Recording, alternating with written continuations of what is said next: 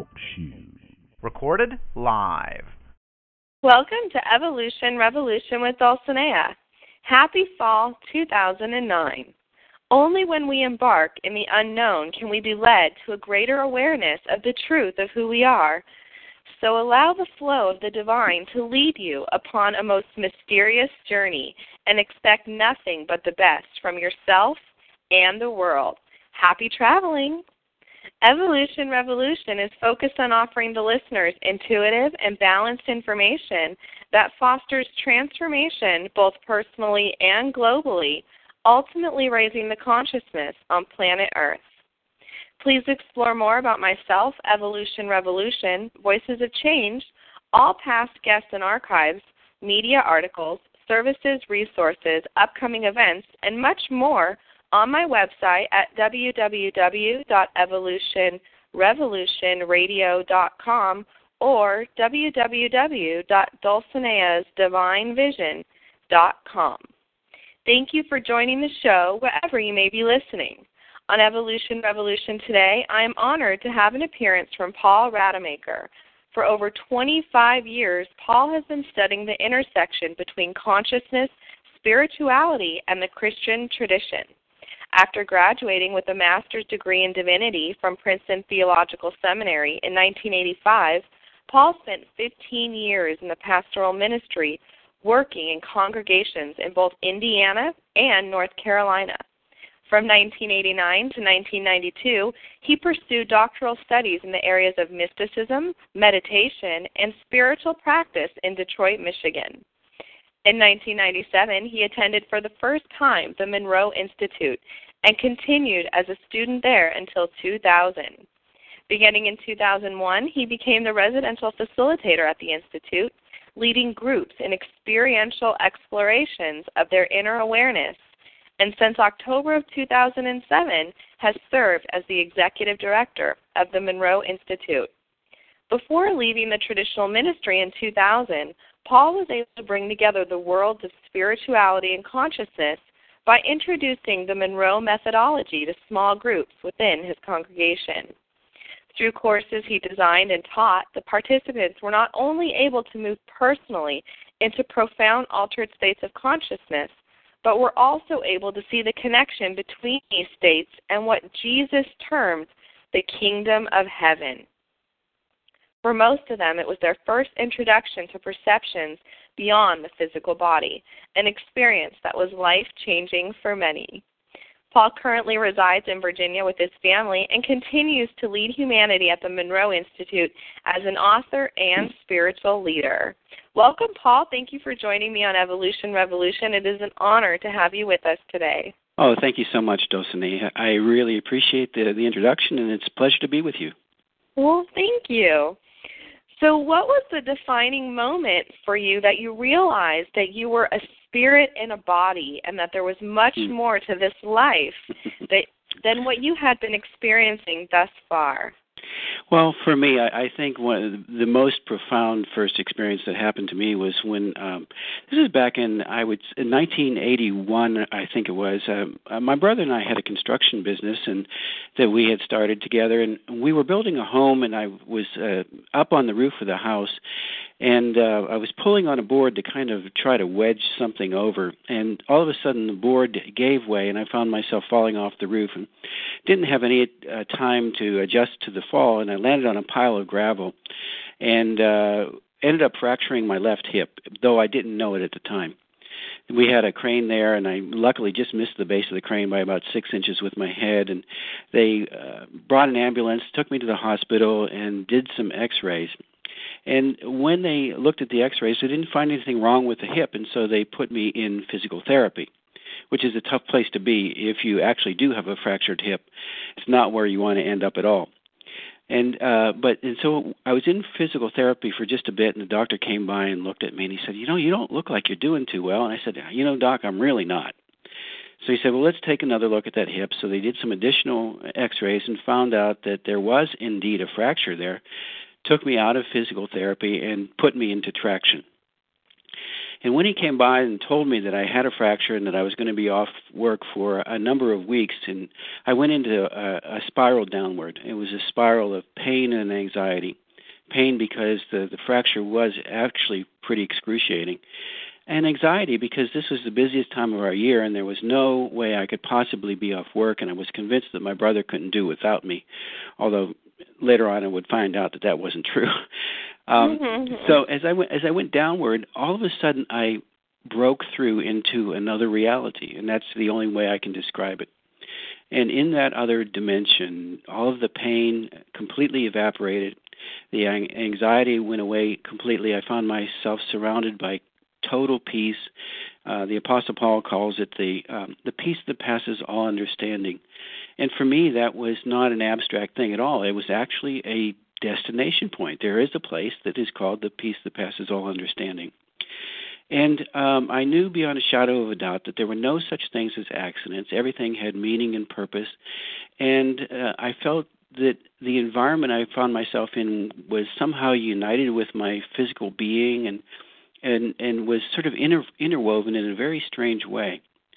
But then uh, a little bit later on in the experience, and who knows how long, because you know, time doesn't seem to have much relevance in these dimensions, I found myself standing in front of a being of light, and, and we were discussing my life, but without words.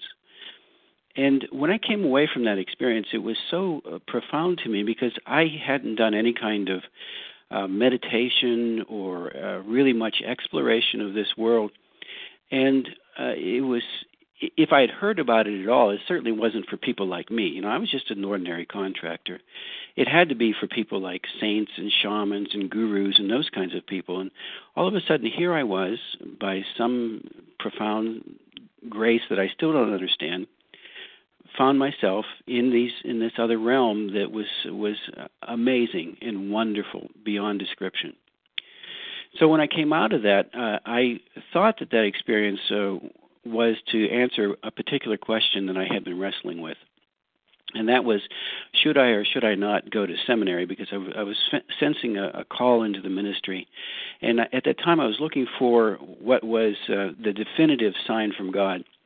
And so when I had this, fell into this other dimension, I felt, obviously, this is this is the voice of God speaking to me. And so I, I took my wife, and at that time we had two children, went off to Princeton Theological Seminary and graduated three years after that.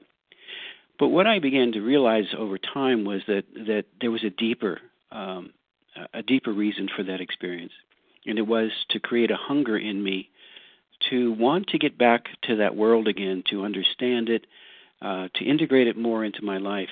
And I didn't realize it at the time, but, but that question and that quest would be so profound for me that I would spend the rest of my life in pursuit of exactly exactly that, to get back to that world and to understand it and to integrate integrate it and interact with it. So it was it was one of those experiences where I thought my life was in heading in one direction, and all of a sudden it took a sharp turn in a, in a direction that I couldn't have possibly imagined. Isn't that a beautiful gift of, mm. of being human on a spiritual journey? that's, that's right. That's right. We we don't have much choice in that matter, for sure. So it was really in that defining moment of your fall and going into another dimension where you recognized that the limitations that you had been functioning with were no longer pertinent to you, and you decided to pursue this new path based on your enlightened awareness um, when you claimed falling into another dimension, allowing you to lead yourself in that new direction with that flow. Is that correct? Well, I, I wouldn't say that, that my limitations were no longer pertinent, because uh, we're all we all find ourselves in this kind of interesting position of of both, being both spirit and body. You know, it's not a question of one or the other, but um, there's there is this very interesting aspect of being connected to the world through the body and the limitations that come with that, and also the capacity to move beyond those limitations and, and experience something that is beyond the physical world. So it, in my experience, in my mind, it's not a question of choosing one or or the other. It's a question of, of learning how to integrate and, and work with both of those dimensions. And so um, I, I very much have, still feel like I've got tremendous limitations, but um, I also know that there is another aspect to me that, that move, is able to move beyond so many limitations uh, in in extraordinary ways. And I think that's true of everyone. It isn't just me, but I think we all have that capacity as human beings. Absolutely, and and you just had a, a personal experience that activated that awareness. Right, right, and, and I think that's the key to so much of this, and um, and I think that, you know, the book that I've written is trying to make that point that it, when we move into the experiential domain, when it becomes a, a part of our, our life and we've lived through it, then that's a different order of knowing, or, or a different category of understanding than if somebody tells us about it or we learn about it through a book. When we have that direct personal experience, then um, we understand it in, in at a very deep level, right down to the level of our bones, and that has a that has a life-changing power to it, especially if that experience is of a of a category where we've always thought it was only other people could, could do something like that, or or you had to go through special training uh, that. Uh, Only the, the most elite kinds of persons could do it, or only the most spiritual. But when you begin to do it yourself, then that is a very profound and life-changing experience. Yes.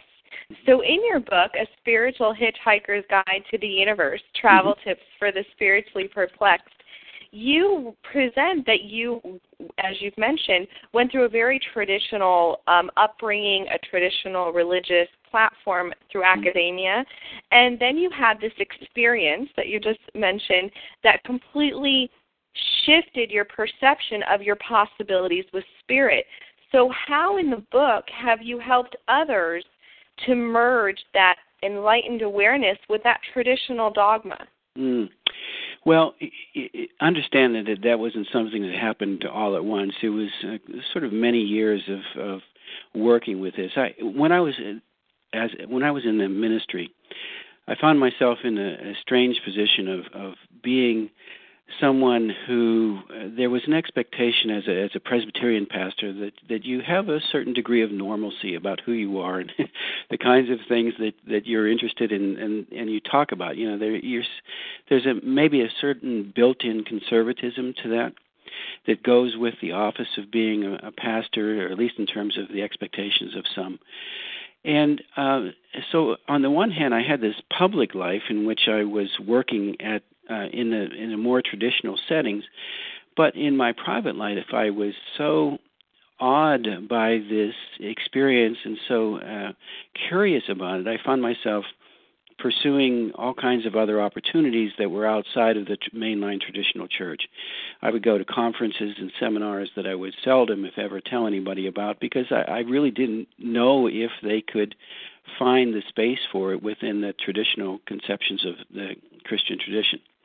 So over the time, I, I began to find ways that I that I saw that um, there was actually a connection between these two worlds, at least uh, from what I considered to be um, what I think Jesus was really talking about. And for me, that connection follows this idea that uh, Jesus, when he was talking about the kingdom of heaven, wasn't so much talking about uh, the a place that we go to after we die, which is the is the usual popular conception. You know, there's there's this, the sense that when we die, we have two options. You're either going to heaven or you're going to hell. And the dividing line it shifts depending on what tradition you're a part of. Um, but for me, I began to think that when Jesus was talking about the kingdom of heaven, he would say things like, the kingdom of heaven is among you, or the kingdom of heaven is within you. Some of you will not taste death before you see the kingdom of heaven coming in all of its glory. So when he was uh, mentioning those things, it didn't seem to me he was talking about some kind of future after we die, but that there was a present aspect to the kingdom of heaven. And that's where I began to suspect that what he was really talking about was this shift in awareness or shift in consciousness where we open up to new possibilities and, and as you said before, in a sense, open up to beyond the limitations of what it, what the physical imposes on us, at least for temporarily, so that we get a much broader sense of, of uh, the possibilities of, for the human condition. So uh, uh, I would I would weave some of this into my sermons from time to time when I was in the ministry. And it was kind of comical because uh, when I would greet people after the service, my wife sometimes would be standing beside me.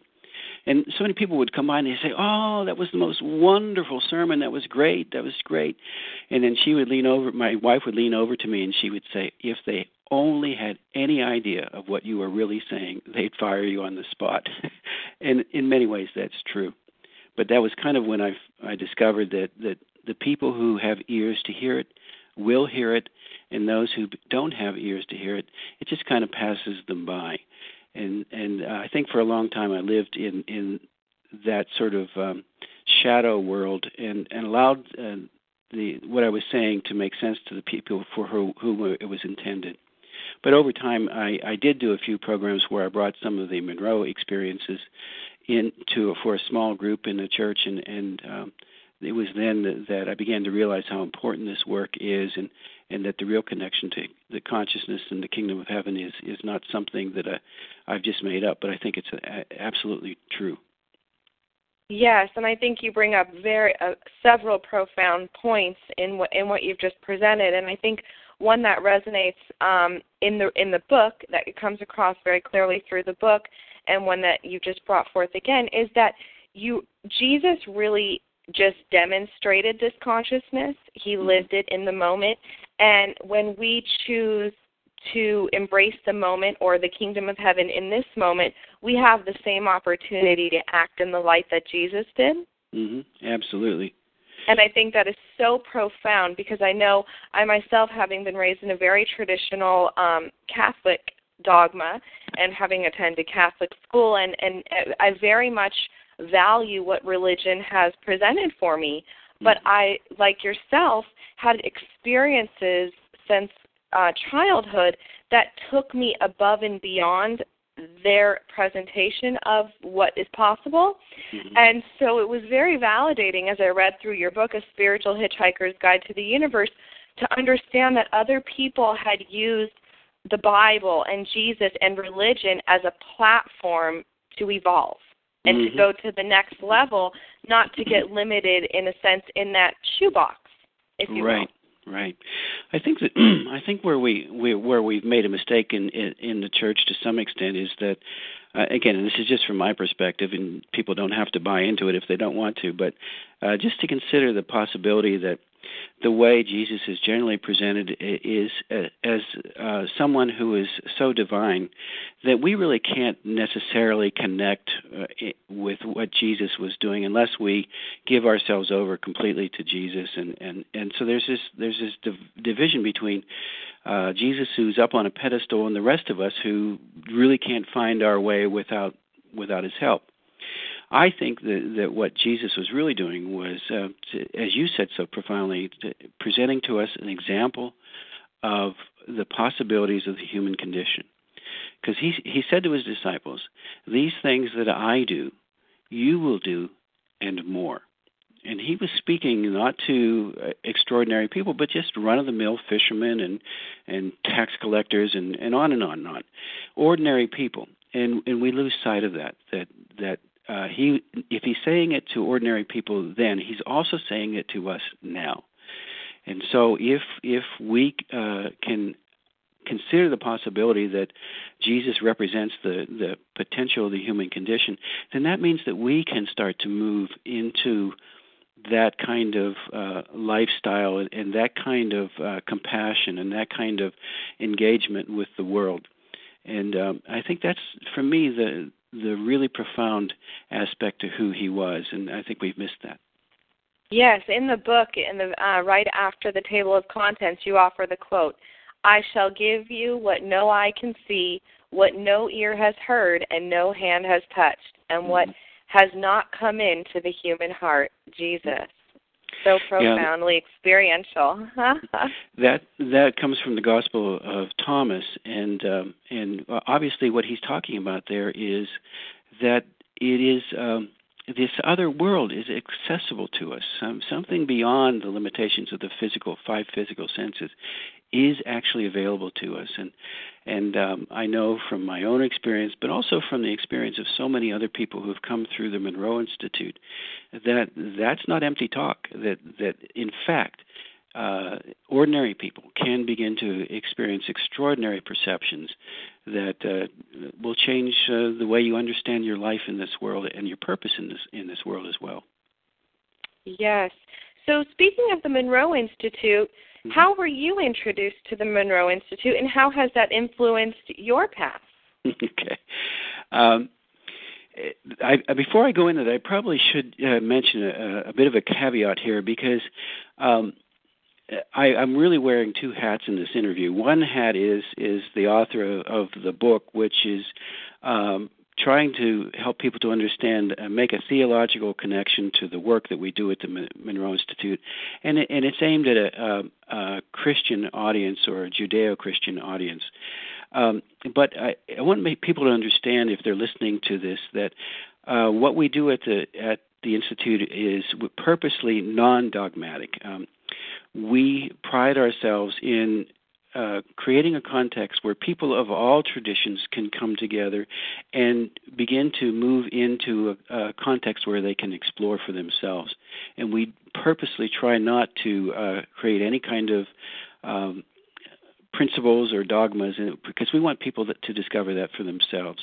So the only uh, dogma that, that we ask people to to at least entertain is the possibility that they might be more than their physical bodies. We don't uh, try to tell them what that more is. We want them to find out for themselves. And so while I'm on this call speaking uh, of my experience within the Christian tradition, um, I as the executive director of the Monroe Institute, that's something that I leave to the side. So in case anybody's uh, concerned about that, I wanted to make that very clear. So now, going back to your question, which was how did how did um, I make this jump? Well, I went in through seminary, and I was I was in the ministry for a couple of years um, in Muncie, Indiana. And my wife and I went on vacation when we both loved to read, and, and we walked to we went to Toronto, Canada, and we walked into what's called the world's biggest bookstore. And it's still there today. And back then, it actually was the world's biggest bookstore, because this was before Barnes and Noble and Borders and all that. So I felt like I had kind of died and gone to heaven just walking through the door. Mm-hmm. And uh, as far as the eye could see, there were books after books on, on shelves. And I was there for about two minutes when all of a sudden one book uh, virtually jumped off the shelf at me, and it was Robert Monroe's second book, which is called Far Journeys. And I read that thing cover to cover because, and I couldn't put it down, because here was somebody who was talking about non-physical experience. And he wasn't doing it from a theological perspective or a philosophical or, or or speculation. He was simply relating his own direct personal experience. And I th- as I was reading that, I thought, oh my gosh, here's somebody who really understands what happened to me when I fell off the roof. Somebody who understands that there are other dimensions than just the physical. Got to the back end of the book, and I found out that there was a place called the Monroe Institute where you could go and study and experience this kind of uh, of world. And I thought to myself, oh my gosh, wouldn't it be amazing to go to a place like that? And right after that was the second thought that said, wouldn't it be amazing to work at a place like that? Knowing, of course, that neither neither one of those was ever going to happen, because I didn't have the money or the time to go. But about ten years after that, I I went to my first program at the Institute. And the world that I experienced when I fell off the roof opened up in spades. It was like in living Technicolor. Oh. So I, I was absolutely enthralled and hooked. I came home and I tried to tell my wife about it, but all I could do was was weep, because weep. tears of gratitude, because it was so profound. Mm. So uh, I knew at that point that somehow um, I had to get involved, and eventually I became, a, as you mentioned, a residential facilitator. And then uh, who knows how it happened, but here I am. I'm executive director of the place, and um, knowing that, that this has been somehow orchestrated from uh, from forces that I, even to this day, I'm not sure I understand. Isn't that a beautiful story? Well, congratulations, and I really commend you for honoring your path from traditional religion and embracing your personal experiences, allowing you to then lead others to their own conclusion of consciousness and their experience. That's a, yeah. a very beautiful gift to humanity. Well, we look at it, you know, we are a nonprofit organization, and so we take very seriously this idea that uh, we are here to be of service uh, to to the world, and uh, in, in so many ways, it's a great privilege to do that, and and a, and a great joy as well. Yes, and so I find that it's been just, a, it's a very beneficial, I find that the universe has done something very valuable with you in, in what you've mentioned in discerning the, the function of your book and the role at the Institute. Mm-hmm. And I think that the the the book, A Spiritual Hitchhiker's Guide to the Universe, is a very powerful bridge to consciousness. And it offers people deep insight. I mean, you really take the reader through your journey, through the emotions. I, as I was reading it, it was like reading my own parallel journey through another glasses, another set of lenses. And it was just very validating. So you really offer people the frustration, the understanding. I mean, I, I'll, I'll give a glimpse here of one of the things I was reading. It was in an excerpt of God the Enemy. Mm. You say, "One night, unable to sit still in the face of mounting pressure, I went for a walk alone to vent my rage. Which, with each step, I screamed at God, mostly in my mind, but sometimes even out loud. How could you? How dare you? I leave everything I have. I come to this place to follow a calling that you chose for me, and now you abandon me, and you continue on. Is this a joke?" And I just...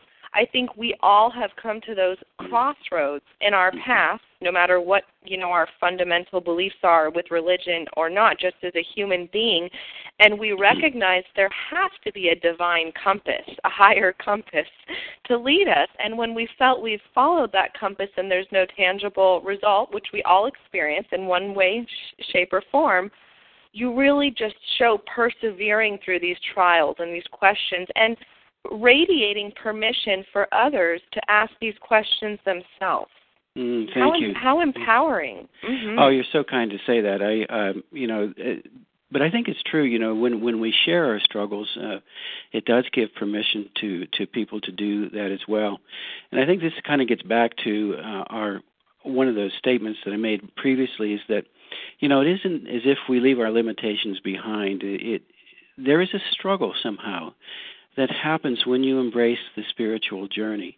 And it, the struggle is precisely around this fact that, that we can't seem to leave behind our fears or our sorrows or our griefs, or uh, we can't leave behind the responsibilities that it, that are necessary just to keep this physical body going. You know, I mean, to, if, and particularly if you have a family, there's a, a, a tremendous uh, tension, I think, that, that is involved in, in caring for the family, and also trying to pay attention to this longing of the heart, this longing of the soul for something more. And I, I think it's a, a unique aspect maybe to our world, that we um, have this kind of built-in uh, restriction, and, and those restrictions, while they are painful and so difficult to work through in, in so many, at so many levels, are also an opportunity for us to grow. And uh, it's sort of like polishing a stone in some some regards in that in that way. That that with those restrictions, something in us gets larger, something in us gets stronger over time. And it's not pleasant, and it's not easy by any means. But I think as we get older, we begin to realize that there is some kind of wisdom that, that we gain through that whole process. Yes, very, very true.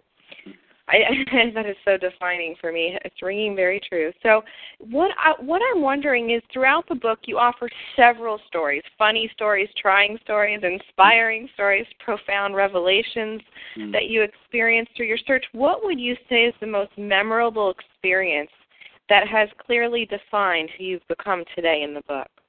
Mm.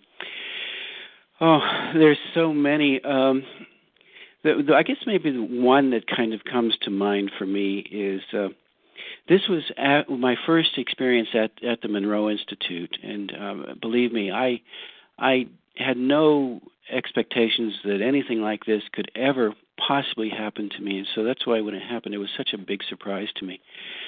Um, when uh, we were uh, moving through, and I should probably uh, describe what, what happens at the Institute. Um, Bob Mon- Robert Monroe was a, a radio engineer and eventually became a producer and then a vice president of Mutual Broadcasting System. And this was back in, in the nineteen fifties. He started having spontaneous out-of-body experiences. And he wanted some way to uh, control them because they were out of control. And he also wanted some way to uh, to maybe explore this condition more effectively. And over time, he developed a series of sound patterns that help people to move into states of consciousness or states of awareness that ordinarily would take years and even decades of meditation practice or chanting to get to these states. Uh, people can come to the Institute and begin to uh, to experience them in a matter of days as opposed to a matter of years or decades. So uh, we what we do is we put headphones on and we lie down in a bed, and then um, the, the sounds that Robert Monroe uh, developed are put through the headphones, and it enables us to, to move into journeys and experiences and perceptions that move beyond uh, the, fi- the five physical senses. So here I was. I was going through one experience where I uh, was uh, sort of moving along. I don't know what you call it. I, do you move? Do you, uh, do you walk? Do you run? I don't float. Here I was moving through this sort of space. And off to my left, I suddenly discovered that uh, there were uh, was a, a group of uh, people of light, and they were gathered around in a circle. And Uh, I didn't know exactly what it was, but I got real curious, so I walked over to the group, and I looked uh, in the circle. In the middle of the circle was this person who obviously had just come over from uh, having passed through death to the other side, and here I was on the other side. And uh, to my surprise, I looked, and I saw that it was my father. Now, back up about seven years prior to that, my father was dying of Alzheimer's disease. And the evening of his death, I was standing at his bedside. And at that point in time, he really didn't uh, um, know us very much. But every once in a while, there would be a moment of lucidity where he would kind of come to life. And I guess I maybe caught him in one of those moments when I looked at him and I knew that he was very close to dying. And I said, "Hey, Dad, when you get to the other side, will you come back and tell me what it's all about?" And he sort of nodded, and that was about it. And I think those were the last words that I spoke to him. Never in my wildest dreams could I ever have imagined that I would myself be on the other side, greeting him and welcoming him when he passed through death. And so when I saw him lying there at the, in the midst of this circle of the people of light, Um, he looked like it was utterly worn out, and the best analogy I can say is that he, he looked like someone, like a fish that had been landed in the bottom of a boat after it had been struggling for a long, long fight. And instinctively, I picked him up in my arms, and he was very frail. I picked him up in my arms, and I started walking with him, and I was telling him, "Dad, look, you're on the other side now, and you're going to be uh, greeted by your friends and relatives, and you're making your transition into this incredible, beautiful world." And so I, and I was doing this all by instinct. Nobody had trained me to do this by any means. I didn't even know it was possible. And so after a while, uh, one of the uh, light people came, and they took my dad out of my arms and said to me, "Thank you. Uh, his family is coming to greet him in just a little bit, and you've done a wonderful service." Um. When he told me that, I thought to myself, "Service? That wasn't service. I was just doing what what I thought I needed to do, you know." Um, and then, but then when I came out of the experience, I was so moved because I never could have imagined anything like this. It was so far beyond description as far as I was concerned, and and I think that that, that really affected me in a profound way because for the first time, I think I really understood from an experiential perspective, that this life does not end with the death of the physical body, but it clearly continues on into another realm that is it is a, a realm of wonder and, uh, and and joy and purpose and meaning and uh, that there is a, a, a place where we go where we meet our loved ones, and that, that we that even though there's a separation, it's a temporary separation, and there's this great reunion that's awaiting each of us as we move to the other side. And that was so profound for me because that gave me great confidence. Then when I when I would be working with uh, people who were at the edge of death, and I could I could speak very openly with them and and about this great mystery that faces us when, when we're about to leave the body. So th- that that was one of many experiences that, that was very profound for me. Very amazing, and it really shows how in spirit world there is no time lapse. You posed the question seven years prior, mm-hmm. and then seven years later you mm-hmm. actually created that experience. And right. I think that is just so validating for people who are like impatient or waiting for the solution, to trust mm-hmm. that the universe's divine timing is never late. Right. As, as one person said, you know, we are time beings for the time being. Uh, and that the time is, is a function of this physical world, and it's tied to the, this three-dimensional reality. But when we begin to move beyond that and begin to move into uh, experiences that transcend the physical, then time takes on a, a rather different meaning altogether, and it's very difficult for us to conceptualize that apart from the experience. Yes, very, very profound. So it was a very influential opportunity for you, and that it also opened the gates of infinity and limitlessness in a new aspect for who you are mm-hmm, mm-hmm. and who you've become. Well, yeah, uh, it, it certainly has opened up horizons that I never, I never uh, imagined in my wildest dreams. Um, um, in this work, uh, we. Um, well, it, it's kind of funny because what, in this work, what we really do is, is we.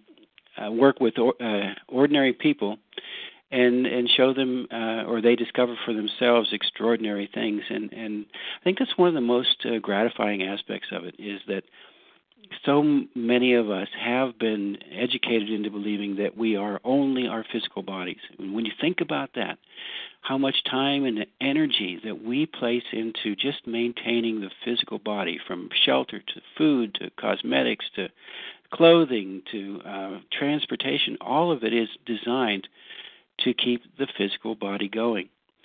But and so we tend to think that that's the limit of who we are. But when when you have an experience that shows you that, that you actually are transcend the physical body, then that that has the the side effect of, of placing your, your life in a different context. You're no longer uh, the context is no longer just the physical world, but then the context becomes literally multidimensional, so that we learn to move between those dimensions and learn to explore them in, in creative ways. And that opens up our, our own personal creativity, and by extension also helps us to, I think, come much closer to our sense of purpose in this life. Yes, and, and as we open ourselves to seeing ourselves from an eternal perspective, the possibilities to align with that purpose increase and get more exciting. Yeah, that's right. That's right. That's, that is so fun. So along your journey, has have you been fortunate enough to have a strong support system that has understood the need for your shift in paradigms or the integration of multiple paradigms? How have you um, approached that? I know in the book you offer some warm insight, and and so I'd like I think that's an important aspect. I think as humans in the physical plane in time and space, we need to know we're supported through this process. Mm-hmm. Mm-hmm.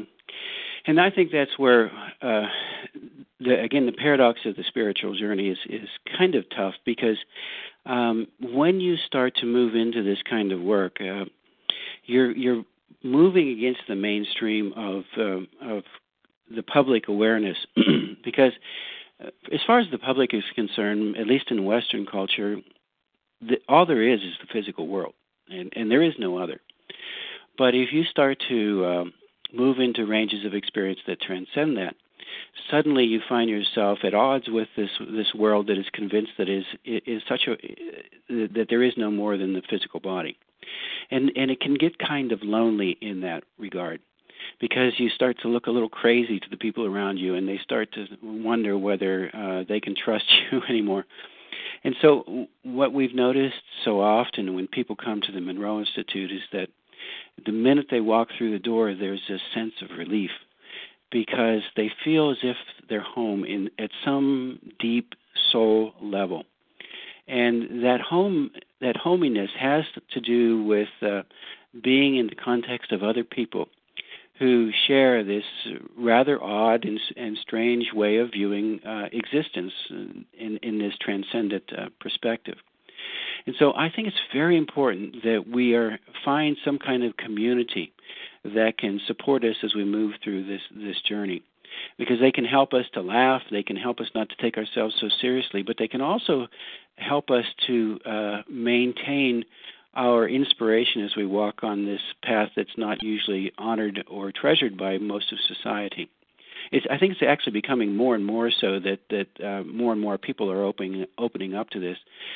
But I think the the, um, the community aspect, if you can find it, wherever you can find it, that can be like uh, like gold to to you as you move through this time. So those relationships and, and those connections are, are uh, literally life-giving and sustaining as, as you move along. So um, I think that's one aspect to it. The other aspect is that um, is to is to really tune in and listen to the longing of your soul. And uh, we tend to want to move away from the longing of the soul because it's, it can be kind of a painful thing because we know it's it's not in step with maybe where our life is heading at any given time. But it's the longing of the soul or the yearning of the heart that is the kind of the blueprint, I think, for uh, a movement into wholeness as opposed to living as a fraction. And uh, so... it's really important to, to provide some kind of space in your life where that longing can come forward. Maybe it's maybe it's through art, maybe it's through writing, but maybe it's it's just giving yourself the gift of time. Uh, we live in a very time-compressed society here, but if you can give yourself the ability to uh, to have some time that is not so compressed, whether that's going to uh, a seminar or maybe on a retreat, just to give that yearning or that longing space to kind of open up a little bit so it's not so compressed, and to learn to um, not just listen to it but to form a relationship with it, uh, then then that can lead your life in, in new directions. It might be a little bit uh, disconcerting at, at first, but in the long run, I think that it, it will be a life that it's, is um, much more full, much more profound, and much more... Uh, enjoyable in the long run. Very profound. We are speaking with Paul Rademacher with his latest book release, A Spiritual Hitchhiker's Guide to the Universe, Travel Tips for the Spiritually Perplexed. You can find him on the web at w w w dot spiritual hitchhiker dot com. You can find a bio, some travel journal interviews. Um, you can purchase the book on that web link. You can also find out more information about the Monroe Institute at w w w dot monroe institute dot org. And, of course, you can find out more information about the book as well at w w w dot h r pub dot com. And, of course, you can always connect with Paul on the web, on the Evolution Revolution radio dot com link as well. Good. So what is the role of willingness during the journey? I found that a lot of what I read, as I read through the book, I found that a lot of the themes that I, the common thread among your perseverance was your willingness. And so I thought that was an important, courageous element that you presented that others could gain from. Well, it's kind of interesting that, that you know, I, I have a little different perspective on that because I, I don't think of myself as a particularly courageous person, um, to be honest with you. I, I kind of think that I didn't have a lot of choice in the matter because uh, that, as I was talking before about the longing of the heart and the yearning of the spirit or vice versa, um, And, and you throw into that makes a, you know, a really healthy dose of a dose of curiosity. I'm not sure that I had much choice but to go on, on this journey because it just wouldn't go away. And and I think maybe some of a lot of your listeners can, can relate to that. Um, you might want it to go away, but it, it's just not going to. Once once it's got a hold of you, it takes on a life of, of its own. And so um, the willingness was probably more curiosity than anything else. It certainly, I don't think of it as being courage. In fact, I, I, I often wish I had a lot more courage than I do. Um, but, you know, they, once you start, you crack that door open and you start that, that relationship with uh, the Spirit that can come into your life, you know, it'll lead you in, in ways that, uh, as I said before, can be pretty disconcerting. Uh, but also profoundly wonderful. And so I think maybe in my in my heart of hearts, it, it, it was probably the wonder that drew me more than that overrode the fear eventually. And oftentimes that, you know, it would take so long for that process to, to work itself out. I know that um, for me, uh, you know, being in the ministry was, was pretty difficult because I um, I wanted to pursue this other thing so much more, and I didn't really feel like I was li- listening to my inner heart in the ministry. And yet it took me many, many years to leave, to get the courage to leave, even though my wife, Jackie, encouraged me many, many times to do so. And uh, so I think that's more of an example of my lack of courage than, than anything else. But eventually what happens is that that yearning becomes so strong, that tension in your life becomes so uh, so great that you can't not do it. And I think that's where I, I finally ended up at so many po- juncture points in my life where it was I came to a position where I simply couldn't not do it. And uh, so when that happens, it makes it a little bit easier. I think that is a very valuable point, and I think that many, many people who are on this spiritual journey that you've described in your book and, and throughout the hour can relate to that um, experience of the courage being divinely uh, pressed. Exactly. I would That's like a to good say. way to put it. Yeah, absolutely, yeah. Divinely pressed. I had a conversation about that last night. It was like, you know, I don't think I feel, I don't feel like I have a choice. And someone said, you know, we must remind you that you do have a choice on your mission. And it's like, well, really? I, I don't think I do. That's right. That's right. So, you know, the reason why I, I want to emphasize that is, is again, this idea that um, so many people have, well, I could never do that, or I'd have to learn so much more than what I know now, or I'd have to grow so much spiritually before I could. That's not true. We're all just ordinary people. Every single one of us has feet of clay, and, and yet at the same time, it's a mixture of, of stardust too. You know, so we we have we stand at this midpoint between heaven and earth, if you will, and um, and everybody has that opportunity, no matter no matter what course your life has taken. So I wouldn't want people to get discouraged thinking that they have to be special in some way. Very, very, very important point. I think we're all extraordinary, and, and we all have the ability and the capability to shine in the multidimensional light. Mm-hmm. Absolutely. Very wonderful.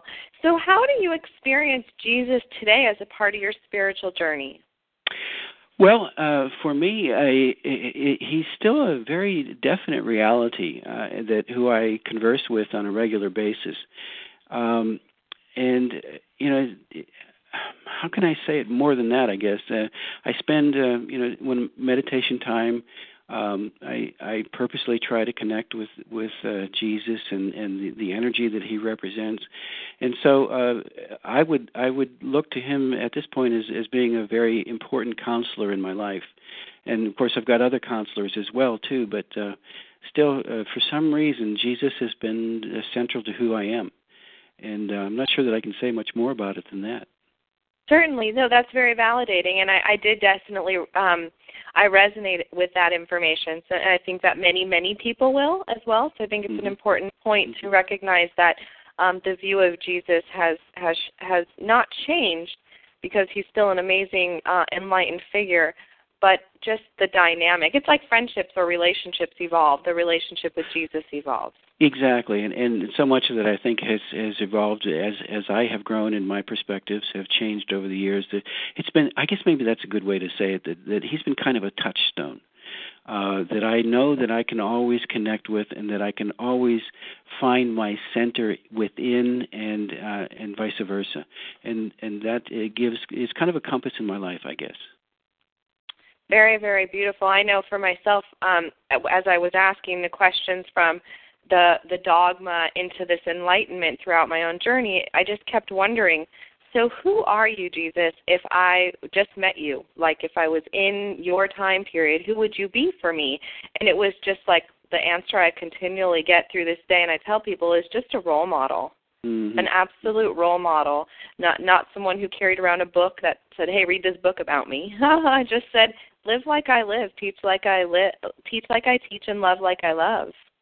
Well, I think for me, there's a, there's an additional uh, aspect to it too, which is that uh, um, Jesus talked uh, about he would he would say something like, uh, "When you have done it to the least of these, you have done it unto me," and I take that to mean that that Jesus is, is available to us in everyone we meet, that that mm-hmm. there's this collective body that represents not just the potential of the individual, but the, the potential of, of all of humanity together.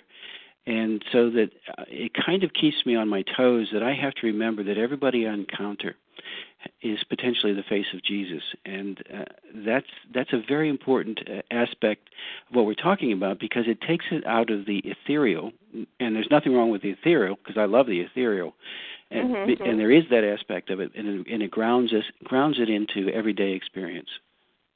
Yes, that is a very important point, and I couldn't agree with you more, that recognizing that we all have the consciousness potential uh, that Jesus carried as as I put it, as a role model, and just recognizing that we can tap in that, into that within ourselves, and also honoring that potential within others. Mm-hmm. Absolutely. Very, very beautiful. Wonderful.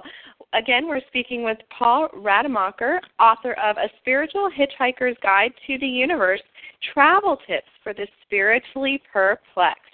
You can purchase the book on his website at w w w dot spiritual hitchhiker dot com, also at w w w dot h r pub dot com. And, of course, you can explore more information about Paul and the Monroe Institute at w w w dot monroe institute dot org.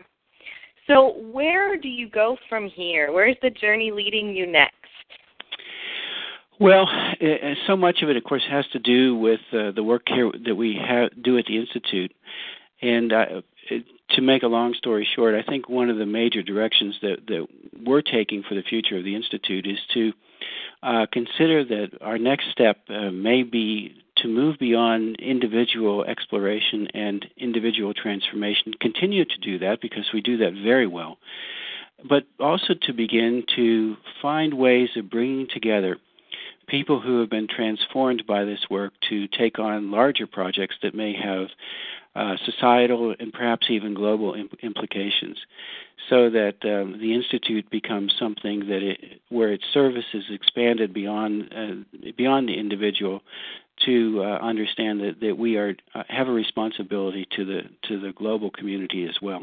And so I think that's that's where the, the really exciting work is going to be happening at the Institute, and and and. As we move further into research, I think that we will find ways to uh, sort of um, look into the future and see where the world is heading um, as as a global entity. And uh, it kind of puts some people out there to do some exploring into the future and see what we find out.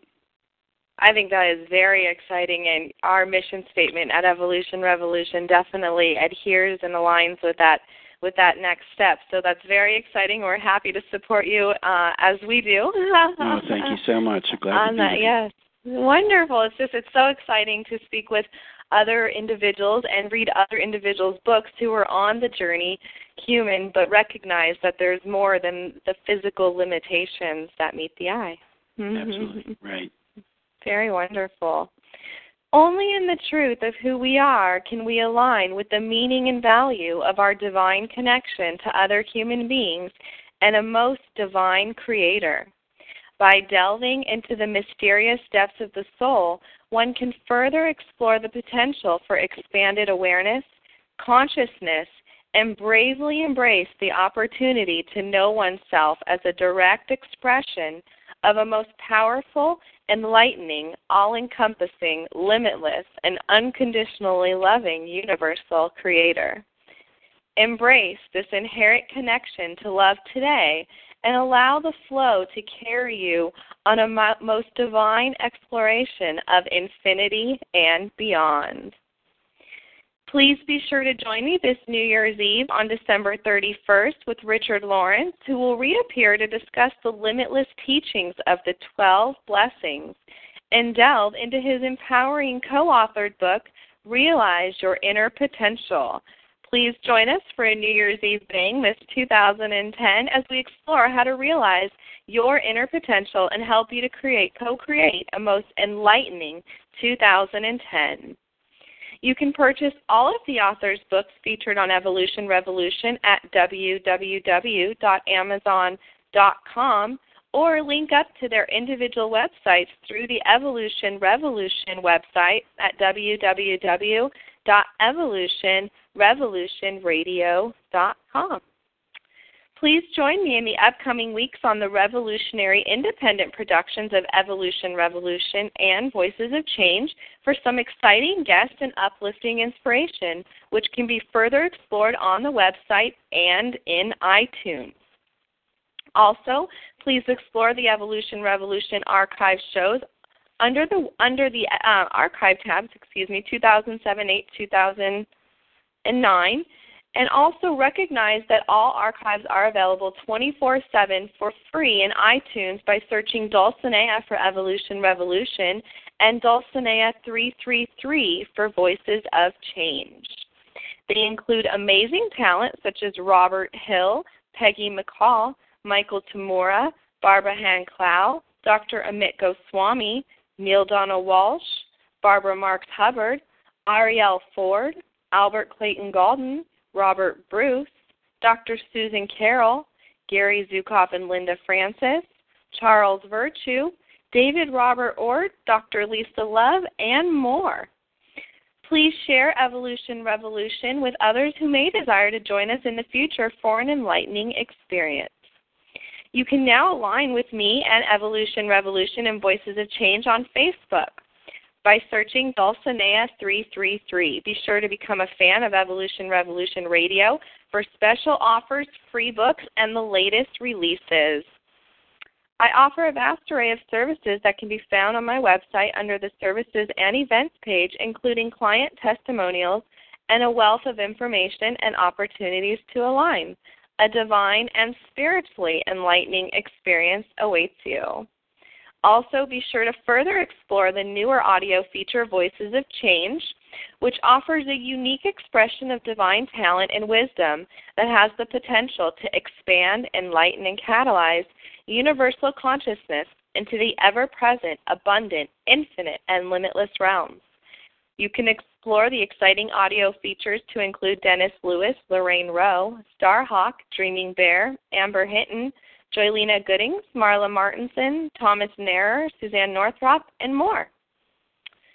Co-create with Evolution Revolution. We are seeking partners to help Evolution Revolution evolve and expand to even more people across the globe. If you are interested in partnering and supporting the rapid development of Evolution Revolution Radio, please explore the Evolution Revolution tab on my website.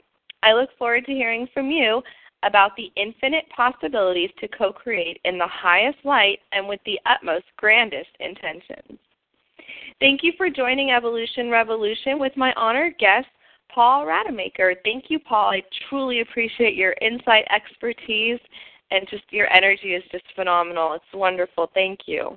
Thank you, Destiny. It's been great to be with you. I appreciate it. Please be sure to keep us in the loop of what you what you do and where you go next. We'd love to have you on again in the future as your work continues to evolve. It'd be my pleasure. Thank you. Much gratitude to you for listening and supporting the revolutionary independent production of Evolution Revolution Radio. I wish each of you an abundance of heavenly love, including peace, awareness, joy, healing, and gratitude today and always. Abundant miracles. Good night.